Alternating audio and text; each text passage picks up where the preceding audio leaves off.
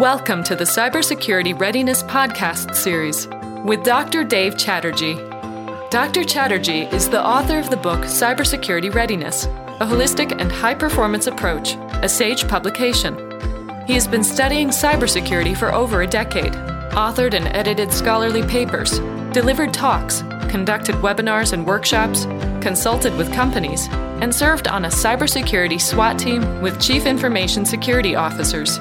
Dr. Chatterjee is Associate Professor of Management Information Systems at the Terry College of Business, the University of Georgia.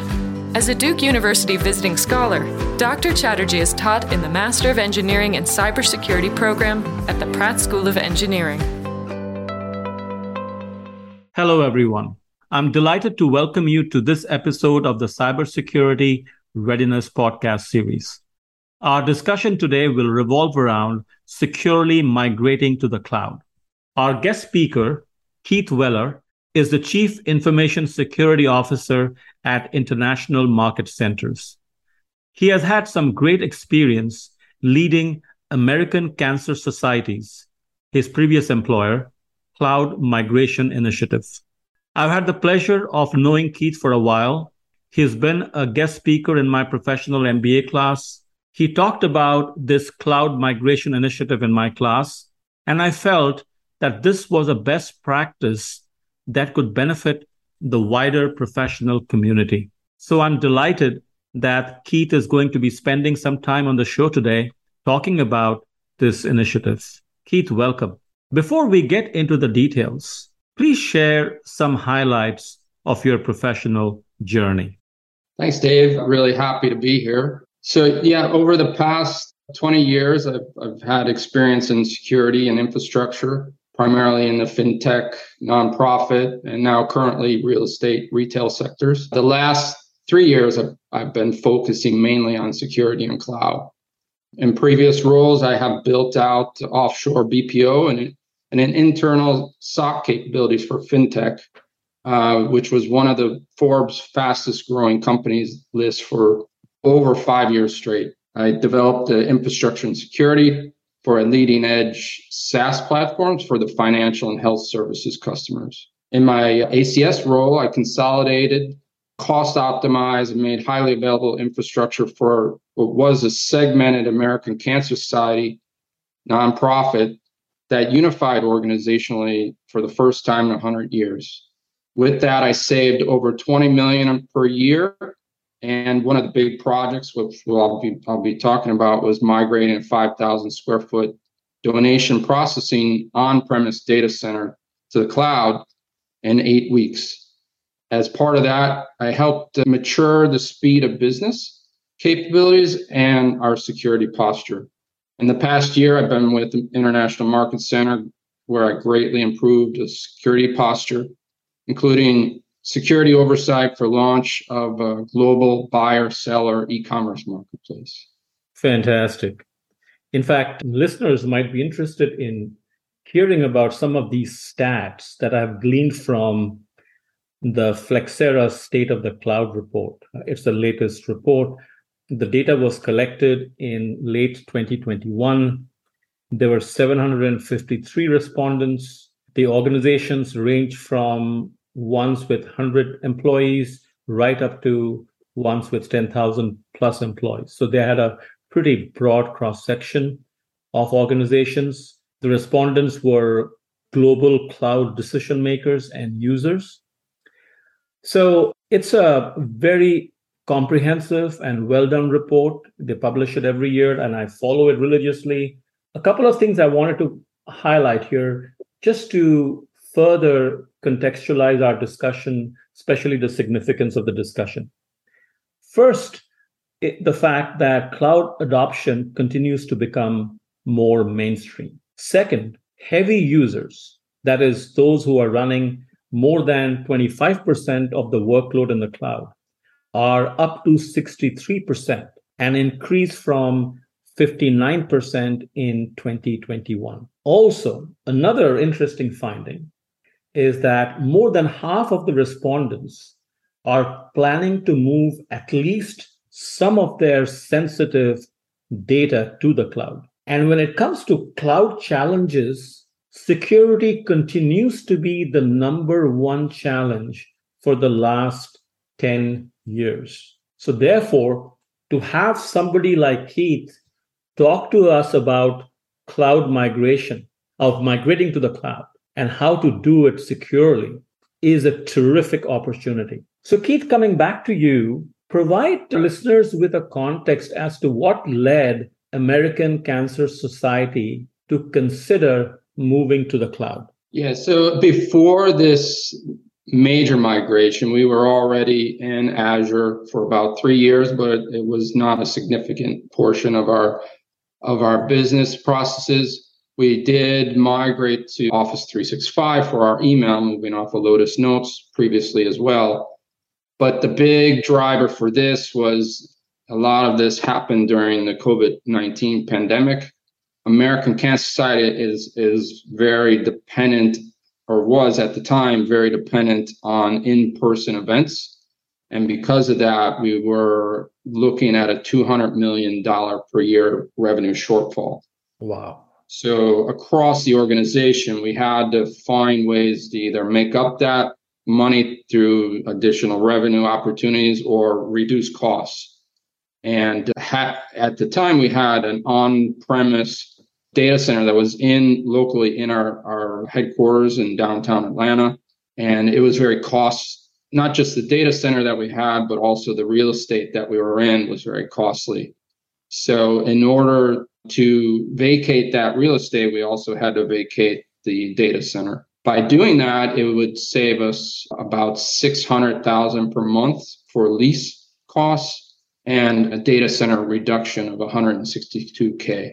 Additionally, we were the previous year we did a digital transformation where we moved a lot of our CRM and ERP to SaaS-based solutions. But did, we wanted to make sure that we kind of had that that's speed of execution that cloud provided. There were a lot of opportunities to overall increase, and I feel being in the cloud actually makes it a lot easier to govern your security and have better visibility of your assets and and make quicker security improvements. So that was another big factor of that. And it also allowed us to better enable disaster recovery because this was a the systems that we had was for primarily for donation processing. So we needed really rock solid systems. So it allowed us to improve our disaster recovery and availability and things like that. So those are kind of the big drivers for that project. That was quite an undertaking. And again, based on our discussion that we were having to plan this podcast, you mentioned that you all had to get it done in about three months. Is that correct? Yeah, that's correct. We were trying to make quick decisions and, and, find quick ways to reduce costs. Basically, I got a call one day from our head of real estate. I wasn't really super knowledgeable with technology and basically asked, How can you get out of the data center by the end of the month? And I said, Well, that's definitely challenging. I, I, did take some videos and pictures just to maybe give a conceptual idea of what was in there because it was 5,000 square foot data centers. There, eh, there, was a significant amount of work to vacate that. But so we did have a, aggressive timeline. At first, I, I thought, hey, this is a good challenge. I think we can do this. I think this could help the organization if we can do it quickly. So I, I said, let, let me get back to you and let's see what we can do. The, the other part of that was that this was a business critical system that was responsible for our donation processing at a time where our revenue was down. So we could not afford any other kind of hiccups in our downtime. It was a PCI DSS regulated environment. So there was a lot of security links to that where we had to make sure where we were going was set up very well from a security perspective and had good security foundations. Uh, we actually, before that, we didn't have a really good data and application inventory. So we had to work on kind of rationalizing that environment to as you as if you just move throw everything in the cloud it can get quite expensive so the more we could kind of reduce that footprint the better so we we we needed to make sure we were very clear on how our, our data and our applications worked so when we moved up there that things continue to flow. And the just getting out of that on-premise data center was probably the most complex effort, IT related effort ever undertaken. And it was the most difficult part of actually exiting that that real estate. So it was it was a big challenge, but we I met with the team and I I said and I came up with 3 months and I said why can't we do 3 months? And we basically talked through all the blockers and the options. And and we determined that we did on all hands on deck we could accomplish that. It was a challenge for everyone but we we we knew it was important. And we basically stack ranked our options and we tried to quantify with the best approach. So that that actually helped us think through all the challenges and potential timelines and uh, yeah we actually ended up accomplishing the mission and, and doing it on time and under under budget incredible incredible as you share this experience it brings back memories of a few other very successful technology driven business transformations, which were done on time and under budget. One commonality across these transformation best practices is that they were all motivated by a critical business need. In this particular case, as you mentioned, Keith, loss of revenue was the primary driver. And that got everybody involved and engaged. So there was an organization wide buy in. Also, when you say that it was an all hands on deck kind of an operation, and I'm thinking about some of the details that you shared with me earlier, it's very encouraging that the team comprised of not only the technology people, but also the business people. So there was cross functional involvement, which is exactly how any kind of technology driven change must be managed. And so this is so good to hear. Thanks for sharing. Is there anything else that you would like to share by way of highlights when you all were planning the migration and then implementing it? Yeah, so I would definitely agree agree that that buy-in is is key. If you're trying to do a very challenging, time constrained work, having everyone engaged and bought in to the process and having a clear vision of the goals across the whole team is really important. So for sure, when when we did this project, everyone was bought in. I was the project sponsor as well as tech lead. So I was responsible for bringing together all these cross-functional teams. It, it included all of I, all key members of IT, included security, quality assurance, the supply chain, legal. Then we had people from the business that had to do the testing. We had to coordinate with them. We had to make sure certain things were done during certain accounting periods of the month so that things wouldn't be affected. So that was really important. Additionally, we we engage with a, a migration vendor because it was obviously a pretty big task. We didn't want to kind of learn along the way in eight weeks it wouldn't have worked. So we engaged with them and it as a kind of a combined partner with ACS, we had a combined team and we just had to keep focused, not get distracted. And so we were using Microsoft Azure for about three years. A lot of people were, were familiar with it, but there were also new people in IT that were kind of learning it. And we didn't want them to be kind of like asking a bunch of questions that weren't like aligned with kind of the mission, right? We wanted to just keep focused, not get distracted. And a lot of times there's decisions that come along the way and and you, you want to try to make those decisions quick so it doesn't sort of slow down the process. And uh, we try to go with as much as best practice. And if the, there was some discrepancy of using best practice, it's like, why shouldn't we use it? So it kept us a little focused, a better focus that way. And that really helped us. We we try to make sure that security was ingrained in every step of the process. Again, it was a PCI environment.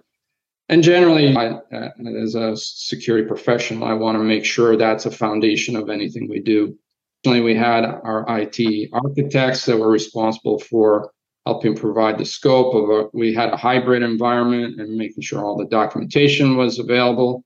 And just having kind of that again that all hands on deck mentality let let's get this done. Let's be focused. We had the help of the, the project management team to keep us laser focused as well and making sure that we're properly communicating with the business partners. Sometimes when you're doing a project this complex you don't want to miss some communication and then people are expecting something and then some some form of the business comes comes to a stop especially when revenue generation is so important so yeah, it was it was I was actually very proud of the the whole experience just because we we worked all together as a team to just get get important things done and it really helped from a financial standpoint. Yeah, that's quite phenomenal. Quite phenomenal. Talking about the security aspect of the migration, you mentioned following the NIST cybersecurity framework and complying with the PCI DSS requirements. During our planning meeting, you shared some of the accomplishments under the categories of identify, protect, detect, respond, and recover. Would you like to provide listeners with certain specifics, like what they should be mindful of when they have to undertake such an initiative? Yeah, so I, I, think the, the key thing here is is making sure that your asset, your application is fully documented, your data flows are fully documented. That you you want to make sure, especially when you're moving, and, and we did a sort of a lift and shift to the cloud, that you do not have, you're not properly securing various aspects of that data flow. So to make sure that the proper foundations are in place when we move move those applications and data to the cloud that, that's a key thing with and and a lot of that is working with the architecture application architecture team working with the security team. You know it being a uh, PCI DSS regulated environment we definitely worked very closely with my, our migration partner to make sure that we had the right blueprints in place and the foundations in place. There, there's actually PCI DSS blueprints that, that we use to make sure the foundation was right. And uh, also make sure that all your kind of your security configurations are correct in the firewall and, and the, the network security groups and things like that.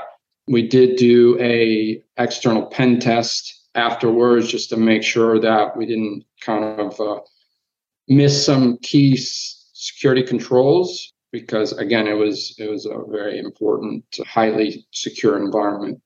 Yep that makes a lot of sense. In fact you mentioned about this migration vendor. I'm sure listeners might be curious that how do you go about identifying such a vendor and what what factors goes into the selection process and how valuable did you find their service? Yeah so uh, it sort of starts with the, the actual i guess from the, the start we, we started with a concept how quickly can we get out of the data center? So we we did explore four different options. One was a virtual lift and shift to azure which was our existing cloud partner at the time Another was we we had a co-location facility in Austin, Texas. We were looking to potentially migrate there. And then we were looking at a, a physical and virtual lift and shift to new equipment in Atlanta. And based on all those and kind of our quantitative approach to comparing the options, we we definitely decided that moving to Azure was the the, the, quickest and most likely cost conscious, lowest risk, and a lot. It also obviously, as being in the cloud, allows you to be more quick to innovation and things like that. So we started with that, and then in since it was a nonprofit, we had a Microsoft partner with Microsoft uh, that works with nonprofit and government and things like that. And they they actually recommended a few migration partners, and we we ended up going with one that was very experienced with this, and they actually have they I, I think they actually created the the actual migration tool that Microsoft uses for a lot of these initiatives. So they definitely seemed like the right fit for us. We were we were lucky as a nonprofit. We were able to find some funding to make the the cost of migration significantly less, which obviously that helped with the, the other part of the financial discussion. So yeah, that and they they did really well. They were very methodical. You could tell that they've done this many times before and they they like I said they help keep us on track. They they they did these rapid pace migrations, so it it helped having that experience. They were very technical too. So there was really no period where we felt like we were kind of stuck or kind of couldn't get past a hurdle because they really had a lot of good answers because of that experience. That's good to know. And this is very useful information for folks who are planning such a migration for this particular migration initiative, you all decided to go with Microsoft Azure.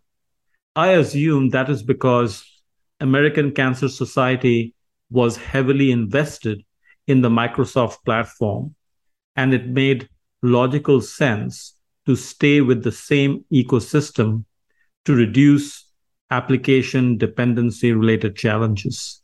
Is that what your advice will be for organizations looking to identify a suitable cloud service provider? How should they go about the cloud vendor selection process?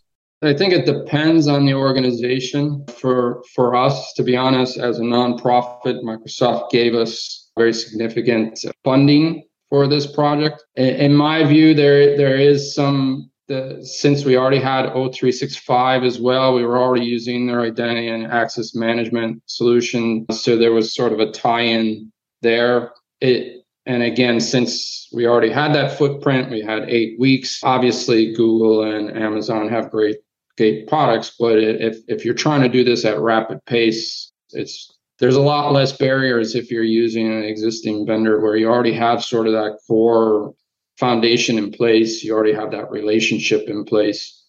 But I think it's important for organizations to not be stuck on one vendor and, and kind of look at it on a case by case basis, what makes the most sense for them as a business. And again, you you know, we did a lot of cost analysis and for sure in this case, the Microsoft Azure was the was the best option. And there was a. Uh, the other thing is we already had some in in-house experience with it, so that also kind of reduced some of the barriers. So I think it, it really is sort of a case by case what what fits with that specific business needs. There's a lot of great options out there. So yeah, I would always be open to looking at what fits the best for you. Makes sense. Makes sense. Maybe in this context, I'll again share with listeners some findings from the Flexera State of the Cloud report. The top four cloud migration challenges are number one, understanding application dependencies. Number two, assessing technological feasibility. Number three, assessing on premise versus cloud costs. And number four, selecting the right cloud provider. And in fact, Keith kind of t- touched upon some of these. And when he talks about going with their existing cloud providers because they've had good experiences, that hopefully took away one of those challenges. Keith, what are your thought of these challenges that I gleaned from the State of the Cloud report? Do you agree with them? Oh, absolutely. Yeah. I mean, the the application dependency is is key to having a successful understanding that application dependency is the key to having a successful migration. For us, it we did so we we didn't refactor anything because of the timelines, but we we did a, a lift and shift. So it was basically virtual machine to virtual machine. So that did help a bit. But there were scenarios when when we did that migration up where as much as we try to document things ahead of time, and and you you know how it is, you, you can have a data center and it's around for years and then there's certain things that maybe something's not captured and and i think one and, and, as part of the testing there was there was some functionality that wasn't working And it was just because there was some application talking to another application and it wasn't documented. And we didn't have the right firewall rules allow that communication. So I would say overall, it's just obviously good practice to have that documented in in a real time and keep that for just general good practice. The the other things were, you know, like I said, I already talked about the the decision on the on the, the cloud vendor Sorry, what were the other? What were the other uh, two? Uh, sure, sure. The the first one was understanding application dependencies. The second one was assessing tech feasibility. The third one was assessing on-premise versus cloud costs. Yeah. So uh, so we again we already kind of had experience with Azure. We knew a lot of the uh, capabilities that were there. We weren't necessarily taking advantage of all of them but we we did like the future capabilities that we could add. Like I said, we did do a sort of lift and shift, but the as the, the next phase was kind of a refactoring and simplifying and low, lowering the cost of our presence. I, one thing about the kind of comparison of, of cost is a lot of times, sometimes people throw in the soft costs and and it's not a direct factor from a financial perspective but it is important to be very clear on what your costs are i mean it took us about just maybe three weeks just to firm up that kind of cost cost comparison and and making sure we itemize each one it, it in our case it was a little easier because we knew we were just eliminating that data center. We were moving out of the facility. So we, we were able to like save on internet costs and various things like that. So it, it did make it a lot easier. The it can get quite expensive to be in the cloud if you don't manage it well, right? So if, if you're not have good visibility on your costs, uh, you're not using things like microservices or uh, partial compute you over over allocate compute and things like that it, it can be quite costly versus on-prem but i think if you you have good visibility into those cost factors it and in my experience it's it's generally cheaper. From a security perspective it's it's easier to manage and cheaper because you kind of have a visibility of all your assets where sometimes in the on-prem world you can kind of get this sprawl of, of, of systems and it's just kind of hard to track it all and, and make sure you don't have that security technical debt that happens a lot. So it definitely saved a lot of time from an engineer support perspective which i think over time allowed acs to not have as much staff dedicated to the kind of caring care and feeding of systems. And uh, it allowed them to do kind of more transformative work and help grow the business and things like that. Awesome. In fact i wanted to re-emphasize what you just shared shared or you highlighted the importance of managing the cloud when i talk about cloud in the classroom i associate cloud as a reflection of the technology outsourcing phenomenon. And when you outsource something, though cost is often the driver, but in my humble opinion, you outsource something to a service provider because they are better at it than your organization is or wants to be, because your organization has a mission that the reason they were formed and that's what they need to focus on. So if somebody else can better manage the tech, let them do it. But having said that, it's also important to recognize that you still have to provide oversight. It's not like out of sight, out of mind. You still have to stay on top of security, top of cloud spend. And this is where, I, Keith, I wanted your thoughts. When I look at these uh, breaches happening, like the Capital One data was breached, they were residing on the Amazon web server. Obviously, Capital One is still responsible for their data. Amazon pro- is providing them the server, providing them with the details on how to secure it.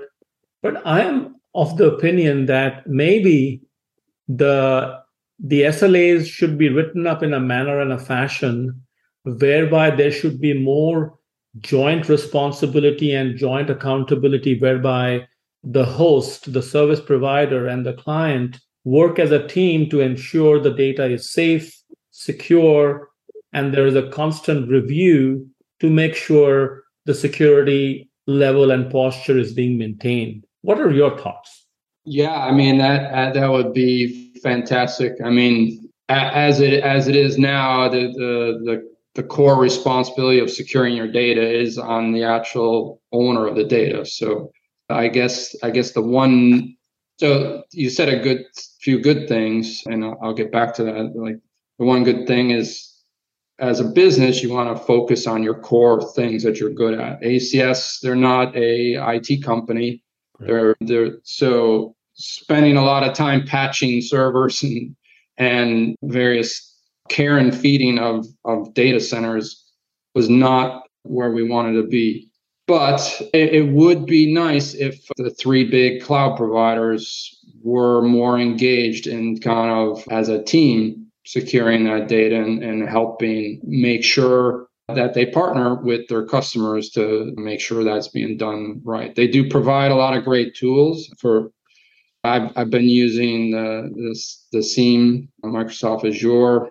You know, it's and it's it's a great tool but of course it, it's very dependent on configuring it right and uh, making sure you, you have the right logs that you're ingesting and then you have the right rules and playbooks and things like that.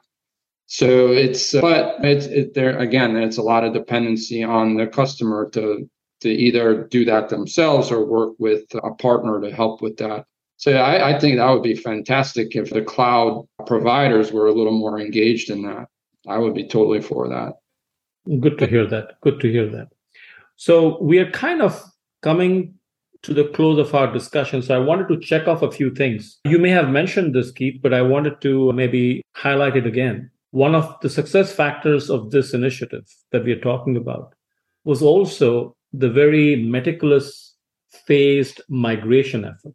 You described the details in your slide deck, Keith, and I'm going to read off some of the the phases. The first phase involved assessing Azure. The second phase was assessment of readiness. The third phase entailed creating a landing zone. And the final phase involved the actual mig- migration plus having a good disaster recovery in place would you like to and i know there's a lot of detail we may not have time for all the details anything in particular that you want to touch upon in the context of this phased migration effort? Yeah i mean for me just generally in technology having the right foundations in place sets you up for success later on right? So part of part of that is the, the actual assessment of your environment and what the architecture will be and making sure that you have the right standards and controls in place initially because if you try to do that later then it becomes a more challenging effort. What's nice about these all hands on deck type efforts is you get everyone engaged up front to make sure that they're all aligned with that kind of a foundation. And sometimes if you do that a year or two later, it's already sprawled. You already have parts of your data that you don't have visibility into, and various, you don't have certain policies applied to certain things.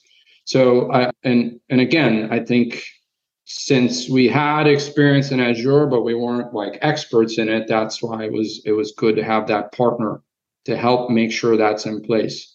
And then as part of the kind of the readiness is is making sure that the team from your company is is able to support it.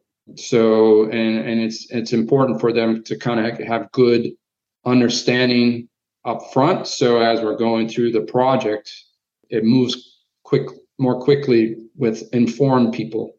And then so we did have a lot of we had significant training that was done from a just first with Azure 101 and then Azure governance and Azure security because we we want to make sure we, we put those foundations in place, but we want to make sure we kept with them and we kept kept that governance and kept that security mindset and the understanding that we again we are responsible for the security of our data. Microsoft kind of like and, and the other cloud providers kind of like let you go with that. It's up to you to to manage that. So it was important for everybody in the team. And, and it's not just infrastructure people it's not just security people but it's also important for development and qa to understand those those kind of core principles of security. So all those people were engaged to make sure that uh, it was it was built into sort of our DNA, I guess. And then having having a well defined landing zone was important too because if you don't have uh, your resources, some of it's just tagging and naming and stuff like that. If if you don't name those or tag them and you kind of just put them all over the place, it may it actually makes it harder to manage the costs and things because you you're not really clear what's what what this resource is for, and it just makes it harder for you to to manage that. And then the the the landing zone had kind of the kind of lockdown networking, the IAM structures, and role-based access controls, and the the Azure blueprints and things like that. A lot of people just think about the migration phase, but the, those those first three phases, I think, are core for long-term success. And then there's the migration phase, which in, our case also included giving DR, fully functioning DR, which becomes much easier to enable when you're in the cloud. There's a lot of CISOs that try to do implement DR on prem and it sometimes it just drags out and it's like knowing the environment and things like that. Especially as part of the migration, it actually set us up for DR because the migration configuration was associated to the DR failover. So it helped a lot with that. And if you're doing it yourself or if you're doing it with a partner, again, it's it's the migration. It's very important to kind of have steps planned out well. You're on the same page with things. You're you're engaged with the business because there will be some downtime. You're engaged with them as well to make sure that the testing is done and in, our case, we, we wanted to make sure we had enough testing during the migration because we were shutting down the servers at the end of it. And if we missed something, there's kind of no going back. So the, the testing was pretty important for us too. So yeah, I mean, it was, it was, you know, a great project. And I was, I was very happy that we were able to kind of work together and, and kind of use that phase approach, a methodical phase approach, because it, it allowed us to stay focused.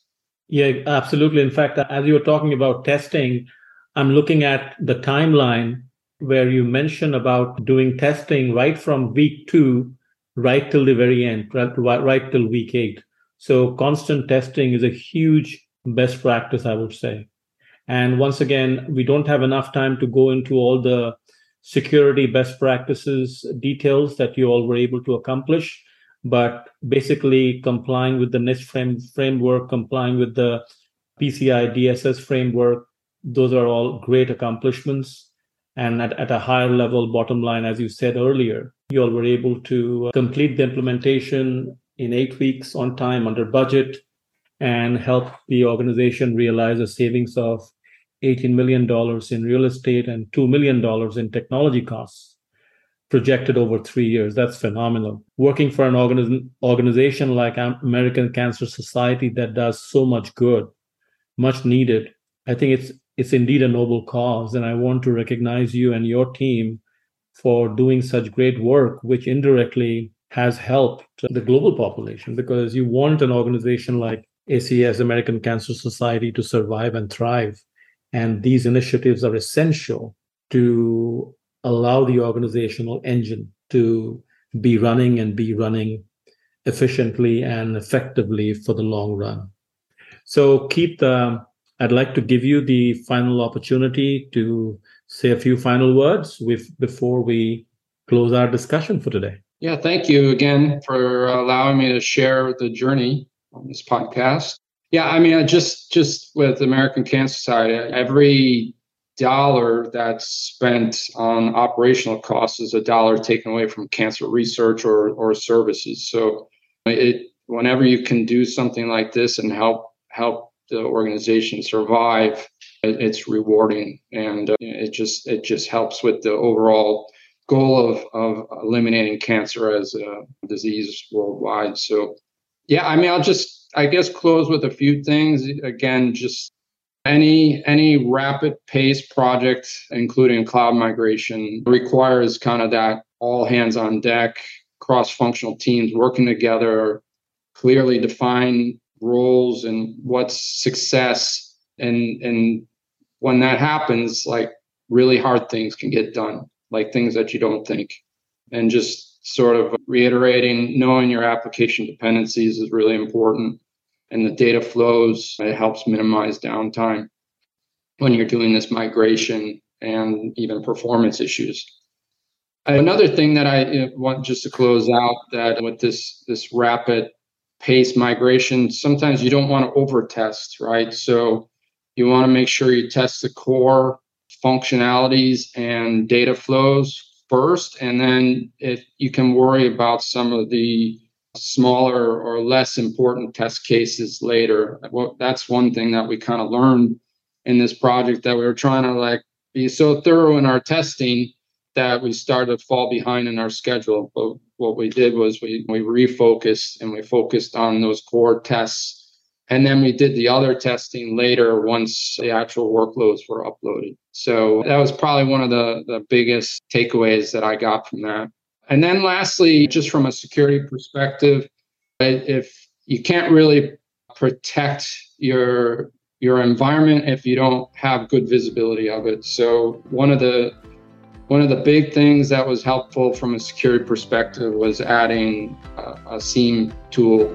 I would just say, and one thing I learned from this is it can get very complex to set this up and make sure the use cases and the playbooks are set up. So if if you are a small security shop or a small IT shop, and maybe consider utilizing a partner for that.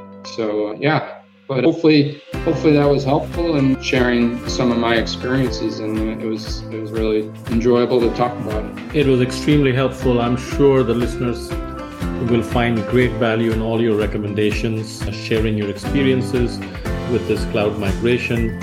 Much needed discussion. So, thank you again, Keith, for your time, and I look forward to future discussions with you. For sure. Thank you, Dave.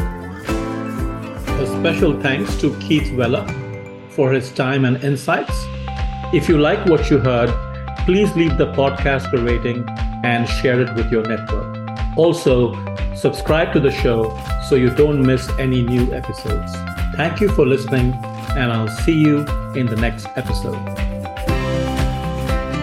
The information contained in this podcast is for general guidance only. The discussants assume no responsibility or liability for any errors or omissions in the content of this podcast. The information contained in this podcast is provided on an as is basis with no guarantee of completeness, accuracy, usefulness, or timeliness. The opinions and recommendations expressed in this podcast are those of the discussants and not of any organization.